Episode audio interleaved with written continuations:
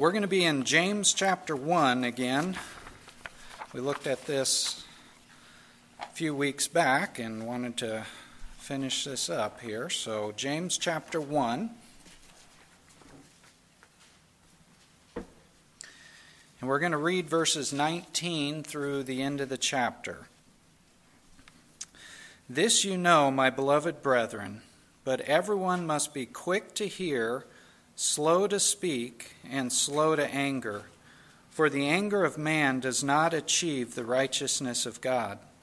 Therefore, putting aside all filthiness and all that remains of wickedness, in humility receive the word implanted, which is able to save your souls. But prove yourselves doers of the word and not merely hearers who delude themselves. For if anyone is a hearer of the word and not a doer, he is like a man who looks at his natural face in a mirror. For once he has looked at himself and gone away, he has immediately forgotten what kind of person he was. But one who looks intently at the perfect law, the law of liberty, and abides by it, not having become a forgetful hearer, but an effectual doer, this man will be blessed in what he does. If anyone thinks himself to be religious and yet does not bridle his tongue, but deceives his own heart, this man's religion is worthless. Pure and undefiled religion in the sight of our God and Father is this to visit orphans and widows in their distress, and to keep oneself unstained by the world.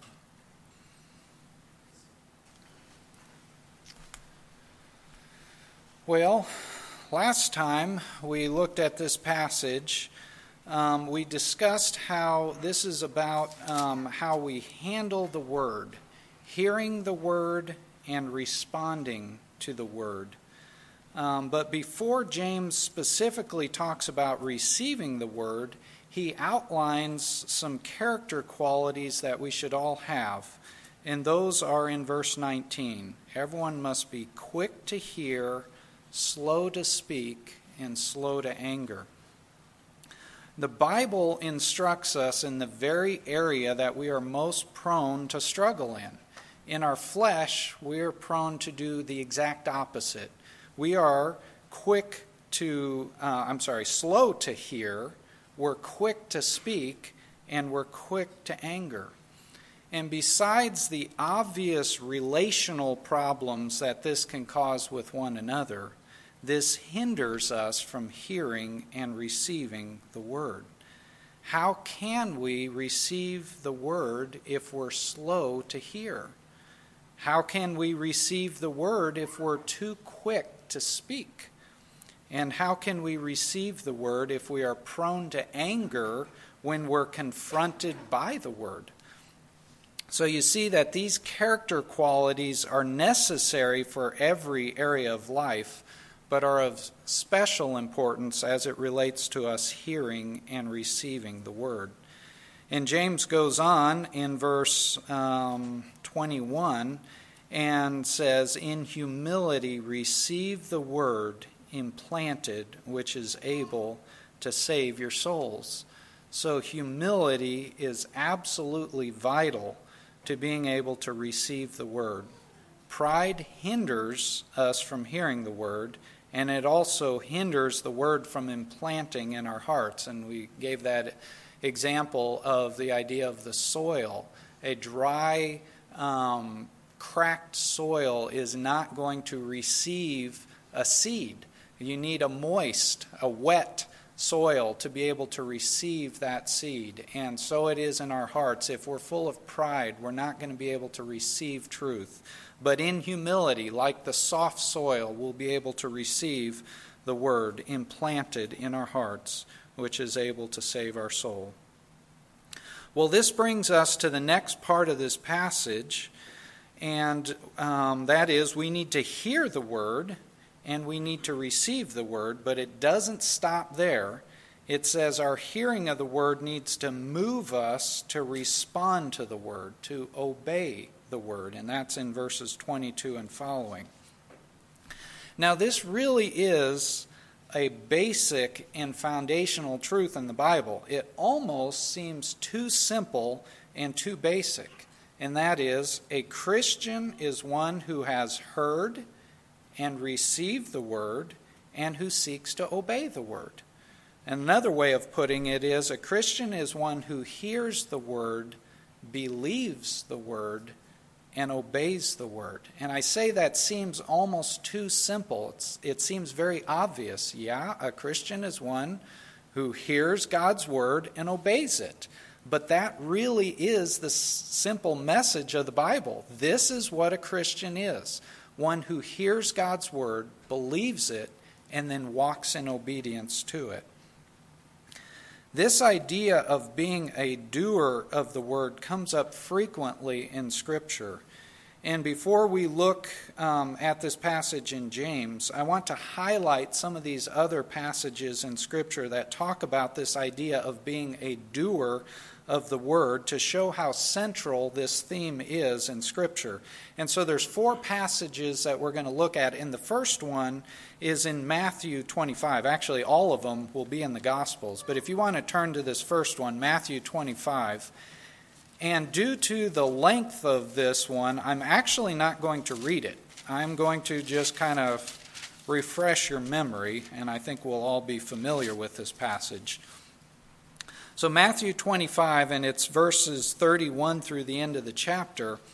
And this is the, um, my Bible says, has a little title over it, The Judgment. I think others might say The Sheep and the Goats. Um, there's a few different ways you might remember this passage. But the basic idea is it's a parable of the last day, the day of judgment. And Christ comes, and you have the sheep on his right and the goats on his left. And he first addresses the sheep. And he says to them that when I was hungry, when I was thirsty, when I was in prison, you met, you came, you met my needs. And they responded, Lord, when did we see you in prison? When did we see you hungry? When did we see you thirsty? And he tells them, To the extent that you did it to the least of these brothers of mine, you did it to me. And then he turns to the, the ones on his left, the goats, and he says, I was hungry, I was thirsty, those exact same things. You didn't come, you didn't meet my need, you didn't feed me and give me drink. And they ask the same question Lord, when? When did we see you hungry? When did we see you thirsty? And he says to them, To the extent that you did not do it to one of the least of these brothers, you did not do it to me. So, the main difference that this passage points to um, seems to be the idea of what they did. The, the sheep did something, the goats didn't do something. They saw needs around them and responded, the sheep did, not in a calculated way. And that's very important to realize. This was not just like routine and ritual.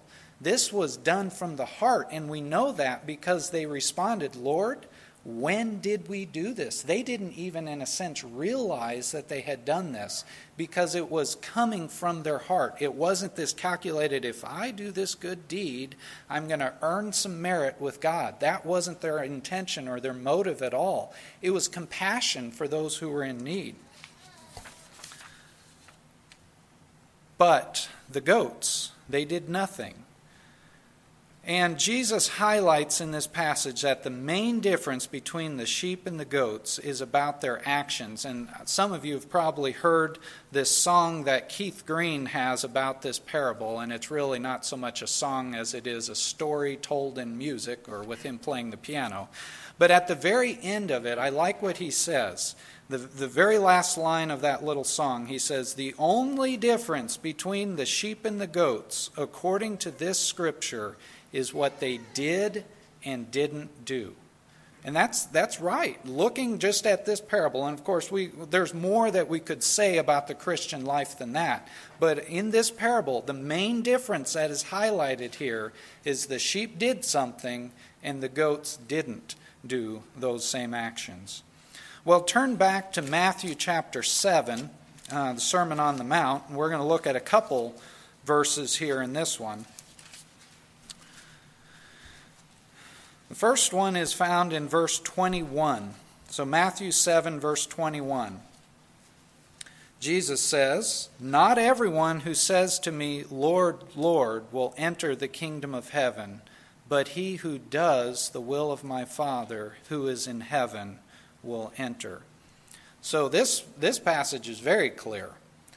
There is something much more important than outward profession, right?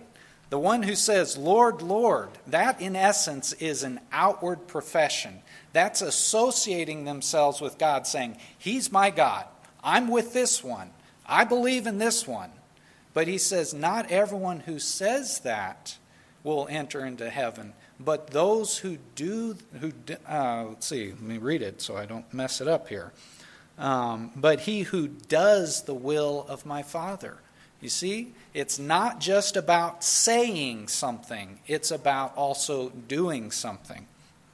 And then um, skip down to verse 24, and we'll read this last parable here in this Sermon on the Mount, 24 through 27. This one you probably have heard the parable of the two foundations. Uh, verse 24 says, Therefore, everyone who hears these words of mine and acts on them may be compared to a wise man who built his house on the rock. And the rain fell, and the floods came, and the winds blew and slammed against that house, and yet it did not fall, for it had been founded on the rock. Everyone who hears these words of mine and does not act on them will be like a foolish man who built his house on the sand.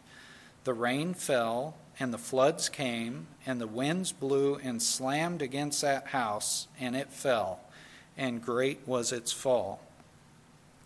Well, this passage is not saying that you can either anchor your life to Christ, the rock, or you can anchor your life to the world, the sand. And when the storms of life come, the life that is anchored to Christ will stand, and the life that is anchored to the world will collapse and fall.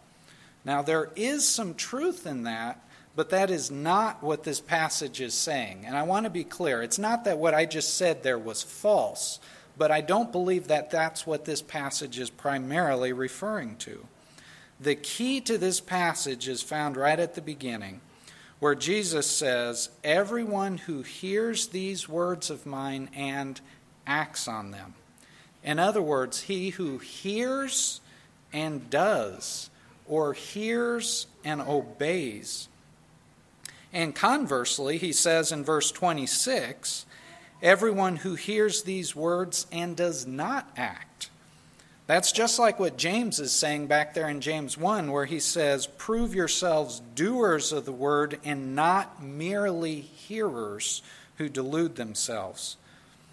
This passage is saying that the one who hears and obeys is real and authentic and his profession and his life will be tested and will be proven to be real. The one who hears only is a fake, and when the testing comes, their false profession will be evident. So that brings up a question then what is this testing? What is the great fall of the house that Jesus is speaking of here in this parable? I believe it's when the Lord returns and it's the judgment. That is the real test. When those who have been merely hearers of the word hear him say, Depart from me, I never knew you. That is a great fall. When you've staked your, your eternal destiny on the fact that you know something, but you're not walking in obedience to it, you're not obeying it, but conversely, think of this what a wonderful thing to hear on the day of judgment. Well done, good and faithful servant. Enter into the joy of your master. So you see here, this idea of these foundations is based on the, the thought that the one who is hearing and is doing is on solid ground. There's obedience. It's real, it's authentic. That will be proven in the end to be real. But the one who just has the facade, you know, you can build a sandcastle, it looks really pretty. But what happens when there's any wind or any water that comes up to it? It collapses. And that's the way it's going to be on the day of judgment. We're going to see those who have only professed but have not lived. Their life will be shown to not be real. Well, the last one I want to look at is in Luke chapter 11.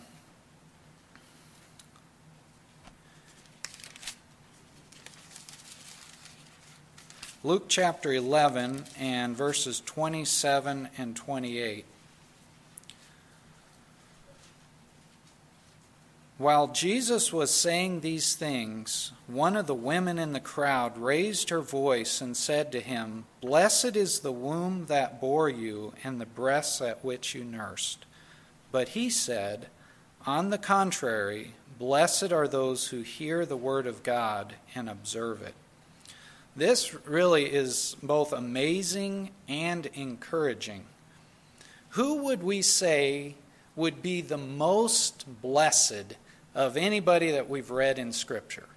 Surely we would think about those who walked with Jesus on this earth, the disciples, right? They, they walked with him, they spoke with him, they saw him perform miracles, they heard these amazing things that he was telling. They, they actually got to see him interact. You know, we, we get to read what he said and what he did, but they got to see those interactions that you probably can't describe in Scripture.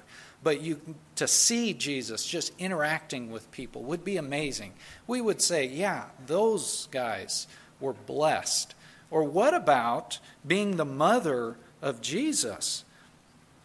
She was privileged enough to be the virgin mother of the Savior. She cared for and raised the Messiah.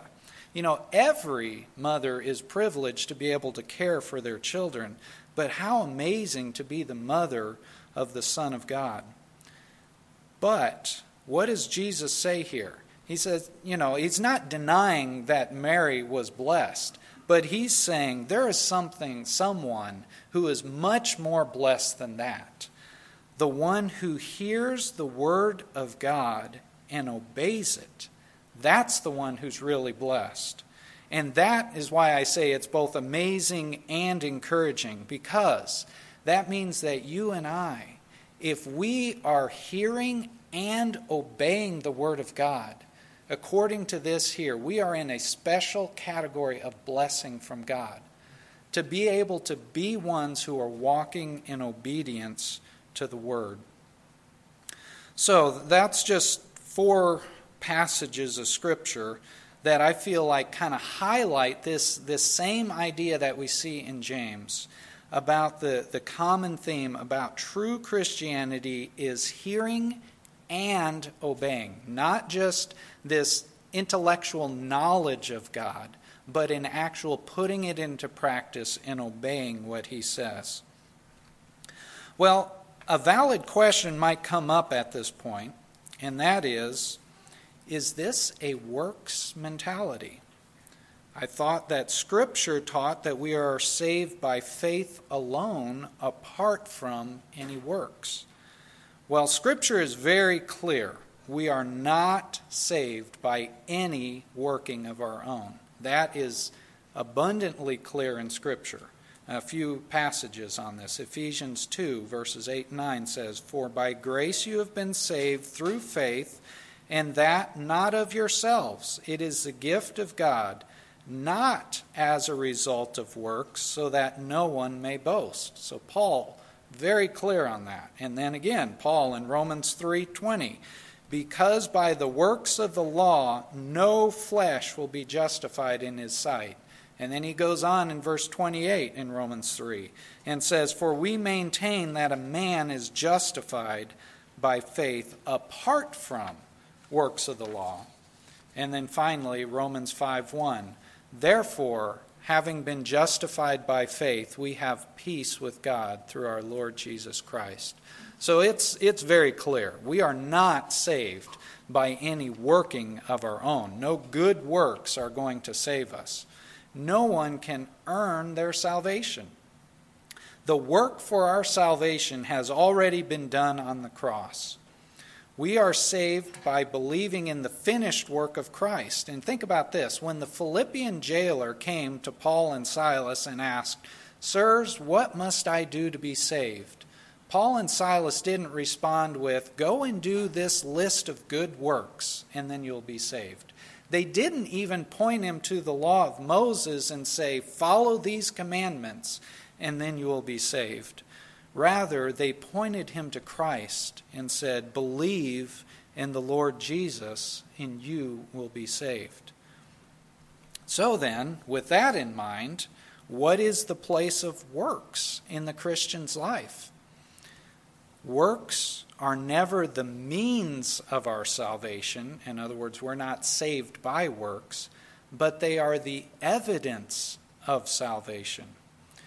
And James is very clear on this, and if you'll turn back, we're going to look at uh, another passage in James, James chapter 2, that I think highlights this very idea. So, James 2 it's a little bit of a longer passage, but I will take the time to read it. Verses 14 through the end of the chapter. So, James 2, verse 14, he says, What use is it, my brethren, if someone says he has faith, but he has no works? Can that faith save him? If a brother or sister is without clothing and in need of daily food, and one of you says to them, Go in peace, be warmed and be filled, and yet you do not give them what is necessary for their body, what use is that? Even so, faith, if it has no works, is dead, being by itself. But someone may well say, You have faith, and I have works. Show me your faith without the works, and I will show you my faith by my works. You believe that God is one. You do well. The demons also believe and shudder. But are you willing to recognize, you foolish fellow, that faith without works is useless? Was not Abraham our father justified by works when he offered up Isaac his son on the altar? You see that faith was working with his works, and as a result of the works, faith was perfected.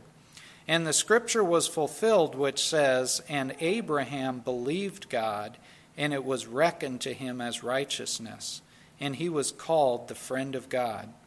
You see that a man is justified by works and not by faith alone. In the same way, was not Rahab the harlot also justified by works when she received the messengers and sent them out by another way? For just as the body without the spirit is dead, so also faith without works is dead. Well, this passage may seem contradictory to some of the passages we looked at earlier. Um, Dick gave a very helpful message on this passage back in 2014. And I would encourage anyone, if, if this passage causes any confusion for you, I would encourage you to go back and listen to it. It's still on our, um, on our sermon site. You can look that up in the James series that Dick gave. Um, but one of the things that Dick mentioned in that message is how James and Paul use some of the same words like justified and works, but they use them in different ways. When Paul says we are justified by faith, he means we are declared righteous. When James uses the word justified, he means to be shown to be righteous or proved to be righteous. So when James says here in verse 24 that a man is justified by works and not by faith alone, he doesn't mean that declared righteous in the sense of saved by those works, but rather those works prove him to be righteous. They prove him to be authentic. He is not saved by those works, but his faith is proven by those works. Also, when Paul spoke of the works, he was referring to keeping the law as a means of salvation. And that's why he so oftentimes railed against this idea of works. But when James speaks of works, he is referring to Christ like living. And you see, there's a very big difference between those two ideas, using the same word, but using them in different ways. And that's why we, we do need to dig in and study this a little bit. So, what James is emphasizing here is that real, genuine faith will always result in obedience to the word. If a person says that they have faith, but there is no evidence of obedience to the word in their life, then their profession of faith is false. Faith and works are very closely related in the Christian life. We are saved by faith so that we might walk in obedience to the word. The evidence of life in a tree, if you think about it, a tree outside, the evidence of life is that it bears fruit. The fruit does not cause the tree to have life, right? You don't look at that apple and say, that apple is giving life to that tree. No. The apple, the fruit, is evidence that the tree already has life. And that's what we need to, to keep clear in our minds. Works is not salvation, but works is an evidence that God has done a real work in a person's life. So, what James is speaking against is a false profession where a person says that they believe, but yet they don't walk in obedience. And that kind of profession is a sham and a lie. Not everyone, we read this already, not everyone who says to me, Lord, Lord, will enter the kingdom of heaven, but he who does the will of my Father who is in heaven will enter. So, one final thought here before we actually look at a few of these verses in James 1. And that is in the form of a question here Is obedience to the word organic? Is bearing fruit organic? And in other words, does it just naturally happen? And to that I would say yes. If there is true life, then there will be fruit. If there is true spiritual life, then there will be obedience to the word. So we could say yes, uh, obedience to the word is organic. But then the follow up question to that is is obedience to the word a conscious, intentional act? Does the Christian work and strive and make conscious choices to be obedient to the word? Or is it just kind of this passive thing that it just happens? You don't really try and do anything, it just happens. Well, no, there is work involved. We do strive to obey. So, in actuality, obedience to the word is both a natural result of the work of the Spirit in the life of the believer, and it is a result of the believer consciously striving to put off sin and to follow Christ's commands. And we see this same idea in Philippians 2 when Paul says, Work out your salvation with fear and trembling. For it is God who is at work in you, both to will and to work for his good pleasure. So, in that passage there in Philippians 2, you see both ideas. We are instructed to work out our salvation, meaning that we have to work and strive. There's effort required. But also, we see in that passage in Philippians that God is the one who is at work in us. He is molding us and shaping us into His likeness. Why do we have a desire to put off sin? Think about that. Why does a Christian have a desire to cut off sin from their life? Because God has put that desire in your heart. See, that's the organic life in you to have the desire, and then He gives you the ability by His Spirit to be able to cut off your right arm, to pluck out your eye and throw it from you. That is the physical putting to death the deeds of the body, but God is the one who works in you that desire. So, as we look at this passage here in James, keep this in mind. It is a contrast between true Christianity and false religion, but it's also an encouragement and an exhortation for us to be doers of the word. Now, I've spent a lot more time, honestly, kind of leading into this than we're actually going to spend looking at this. But I feel like this really helps us to understand when we're talking about being a doer of the word. This is not just this works mentality that just grit your teeth and go out and do it. We need to understand the foundation of this. So, if you're still in James, go ahead and turn uh, back to chapter 1, and we'll look at verse 22. And verse 22 says, But prove yourselves doers of the word, and not merely hearers who delude themselves. So, as we said already, the previous verses have dealt with the receiving of the word, and now James transitions to a proper response to the word. If we have been quick to hear the word, and if we have received the word in humility, what should the result be? What is the next exhortation? Obey the word. Be a doer of the word. There is no greater mark of a Christian than that they are obedient to the word of God. Do you want to know if someone is truly a follower of Christ? Do they listen, receive, and practice the word? All three of those things need to be present in the life of a Christian. If so, then they are true disciples of Jesus.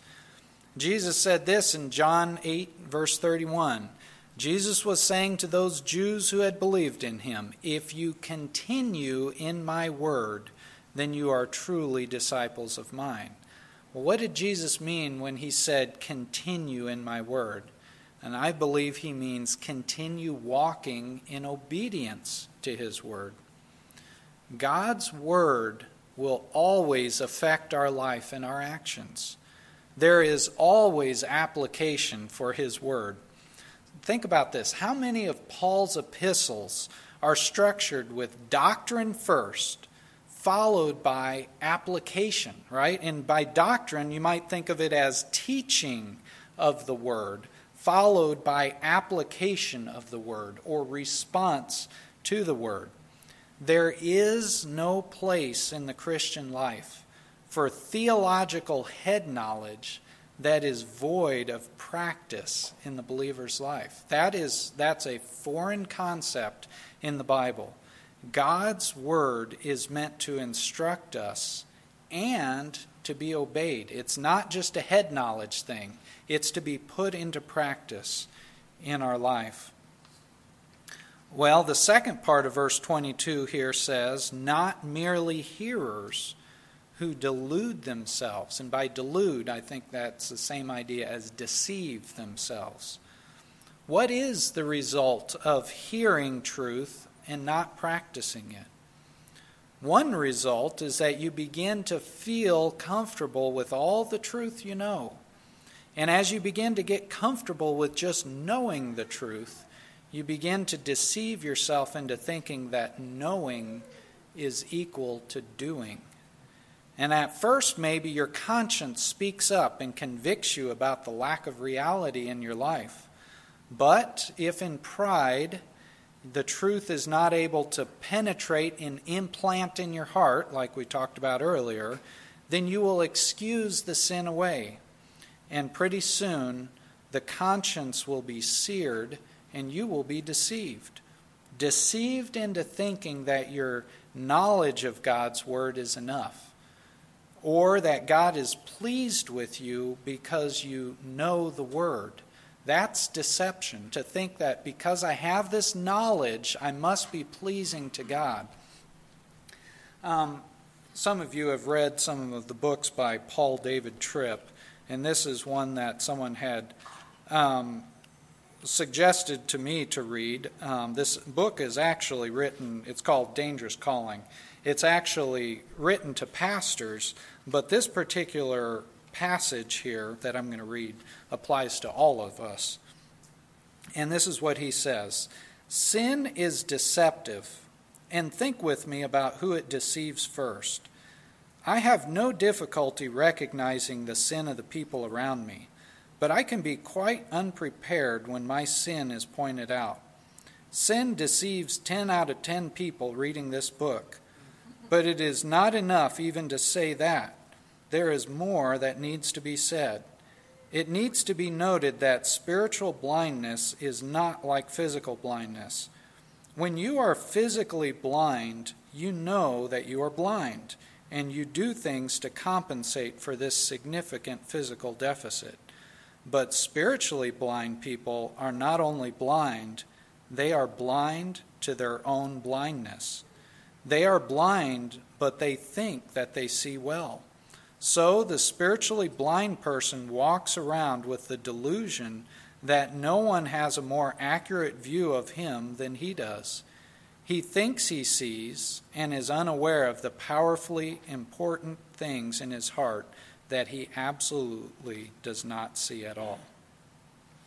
That's a really good description of spiritual blindness, and that can be the result. Not all spiritual blindness is, is true of this, but it can be the result of not practicing the word, not obeying the word, hearing it, but not obeying it leads to spiritual blindness.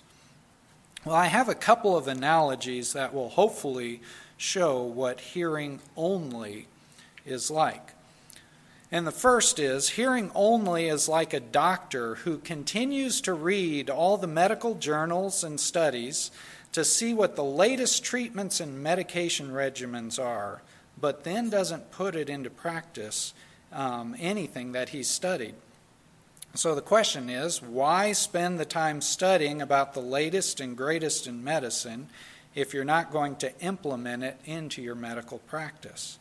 What good is it if he advertises that I've gone to the cutting edge conference this year in the last 10 years, but yet he hasn't changed anything in his medical practice since the time he got out of medical school?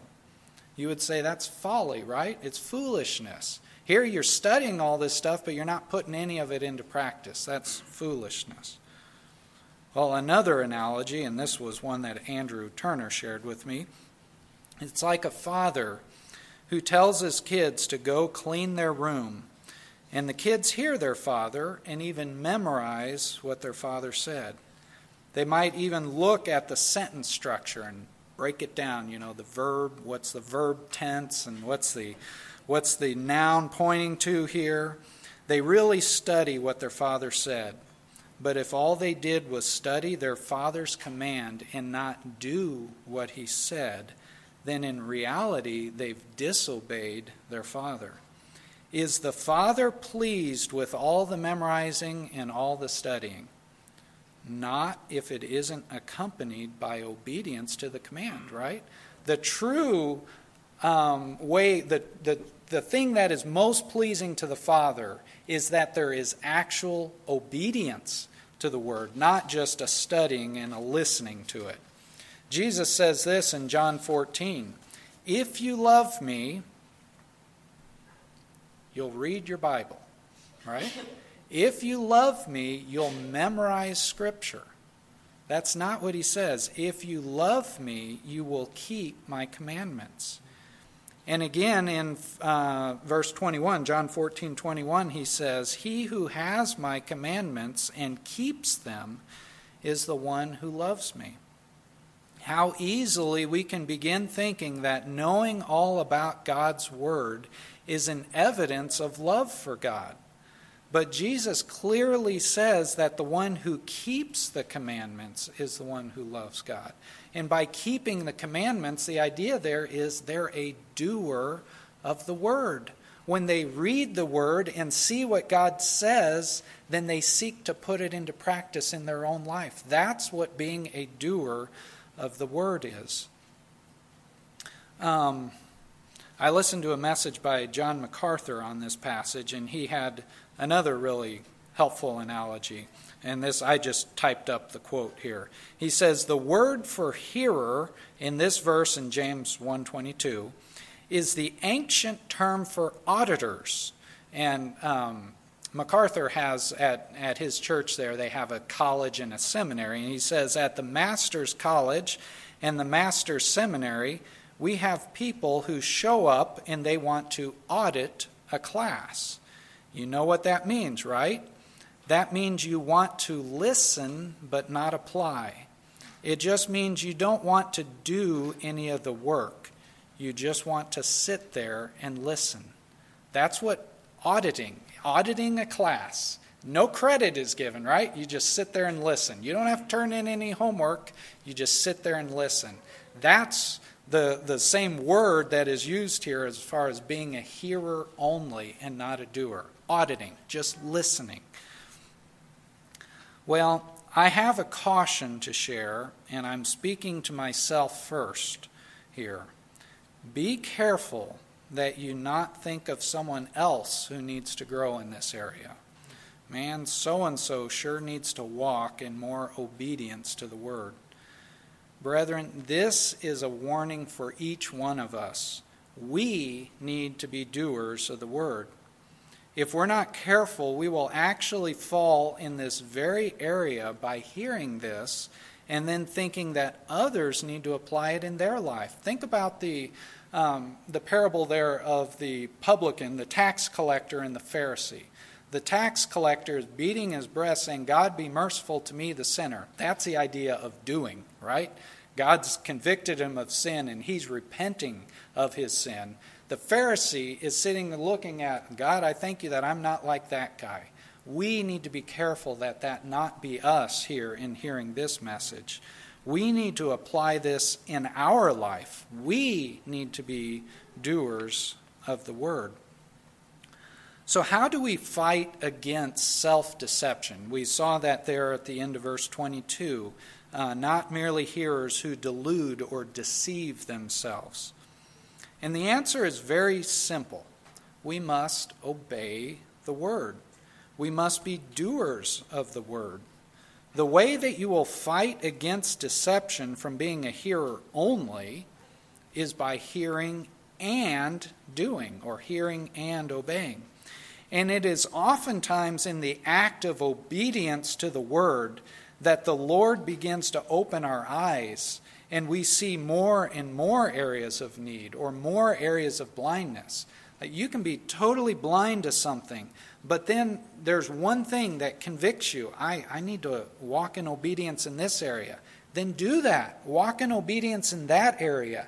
And as you're doing that, the Lord begins to open your eyes to more areas, maybe, where you need to walk in obedience. That's a mercy of the Lord when that happens. So take that first step. Is the Lord putting his finger on one thing in your life? Then obey it. Do it. Be a doer of the word. So, how, what are some practical applications in our own life? And first off, going back to the last time, we need to start by saying this we need to be quick to listen.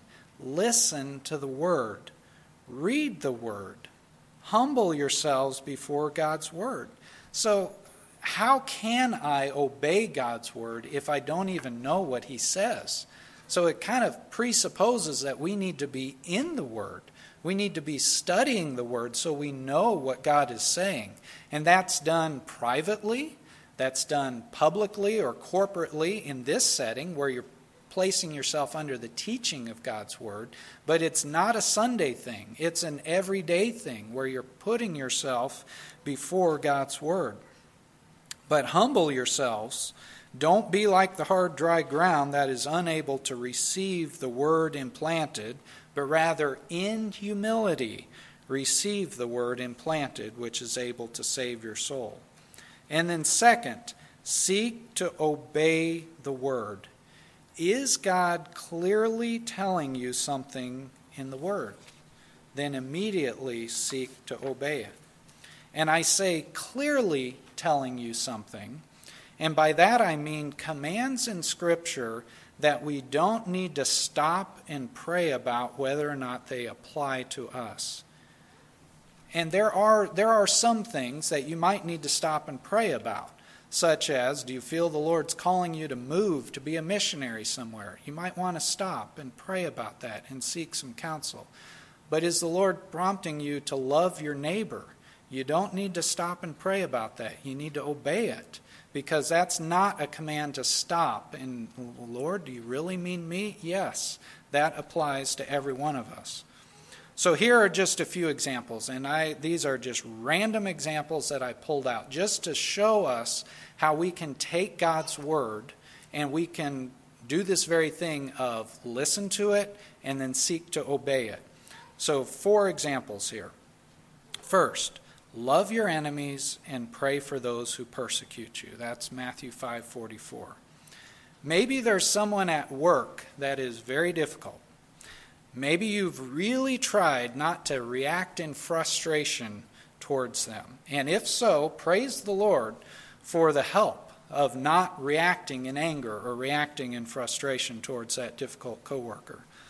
But it isn't saying, this passage isn't saying just avoid the negative. It tells us to pursue the positive, love them, and pray for them. What is love like? Well, Read Rome, or not Romans, I'm sorry, 1 Corinthians 13 for a good description of love.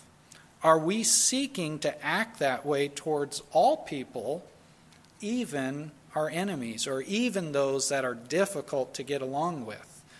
There's one way that we can put into practice what God has said. Here's another one Children, obey your parents in the Lord. Ephesians 6 1. This doesn't require any subjective guidance. God's word is very clear. You are to obey your parents.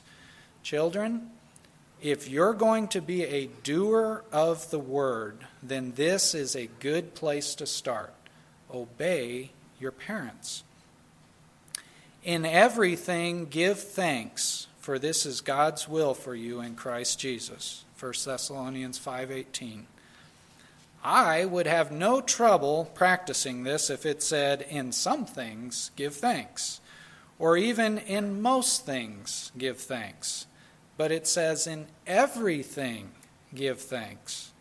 Even the hard providences, the lost job, or the hard job, the rebellious child, the health trials, the loss of a loved one, everything, in everything, give thanks. And then this is kind of the parallel of that, but almost the opposite of it. Philippians 2:14 do all things without grumbling or disputing. And this is a hard one. Do all things without grumbling. What is grumbling? Complaining. That means children to walk in obedience to this verse, you need to not complain about doing your chores or doing your schoolwork or going to bed when your parents tell you to. If you're going to be a doer of the word and it says don't complain, then that means don't complain. But what about us adults? That means to walk in obedience to this verse, we need to not complain about going to work or paying our taxes or cleaning up the house or fixing the yard up, or fixing the car for the fifth time this month, or, and the list goes on and on and on. There are all kinds of things that we can g- begin to grumble and complain about in our heart. Maybe in our mouth towards our spouse or towards someone else, but certainly in our heart. Brethren, if we're going to be obedient to the word, then let's put this into practice. Bite your tongue when that complaining word comes out. And, and maybe even in a family setting, we can have accountability with one another. Please help me. I don't want to be a complaining person. Well, then when that person begins to complain, sounds like you're complaining. Let, us grow in this area. We can help one another in this, but we need to be doers of the word.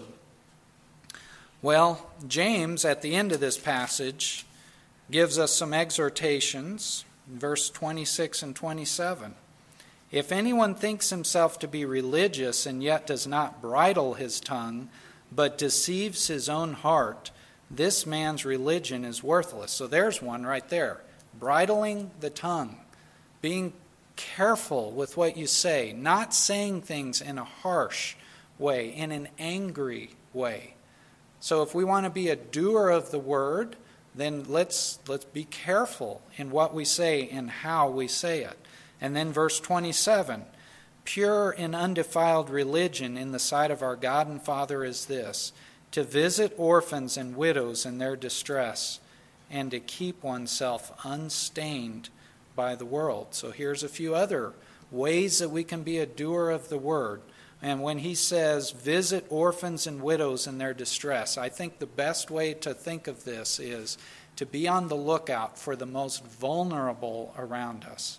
And certainly in that day and age, orphans and widows were some of the most vulnerable. Maybe it's a little different in your situation, but who are some of the most vulnerable that you know? Are you seeking to defend? Are you seeking to care for those who are most vulnerable? And then this idea of not be, or being unstained by the world. Man, that is broad, but meditate on that a little bit. Think about it. How is the world staining me?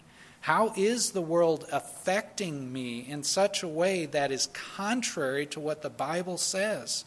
We don't want to be that way. We want to be ones that are cleansed by God, cleansed by the Word, and not going back into the world to just be stained again. So, what is it? Is there some area in my life that I need to cut off? Is, are there things that I'm reading, things that I'm watching, things that I'm listening to?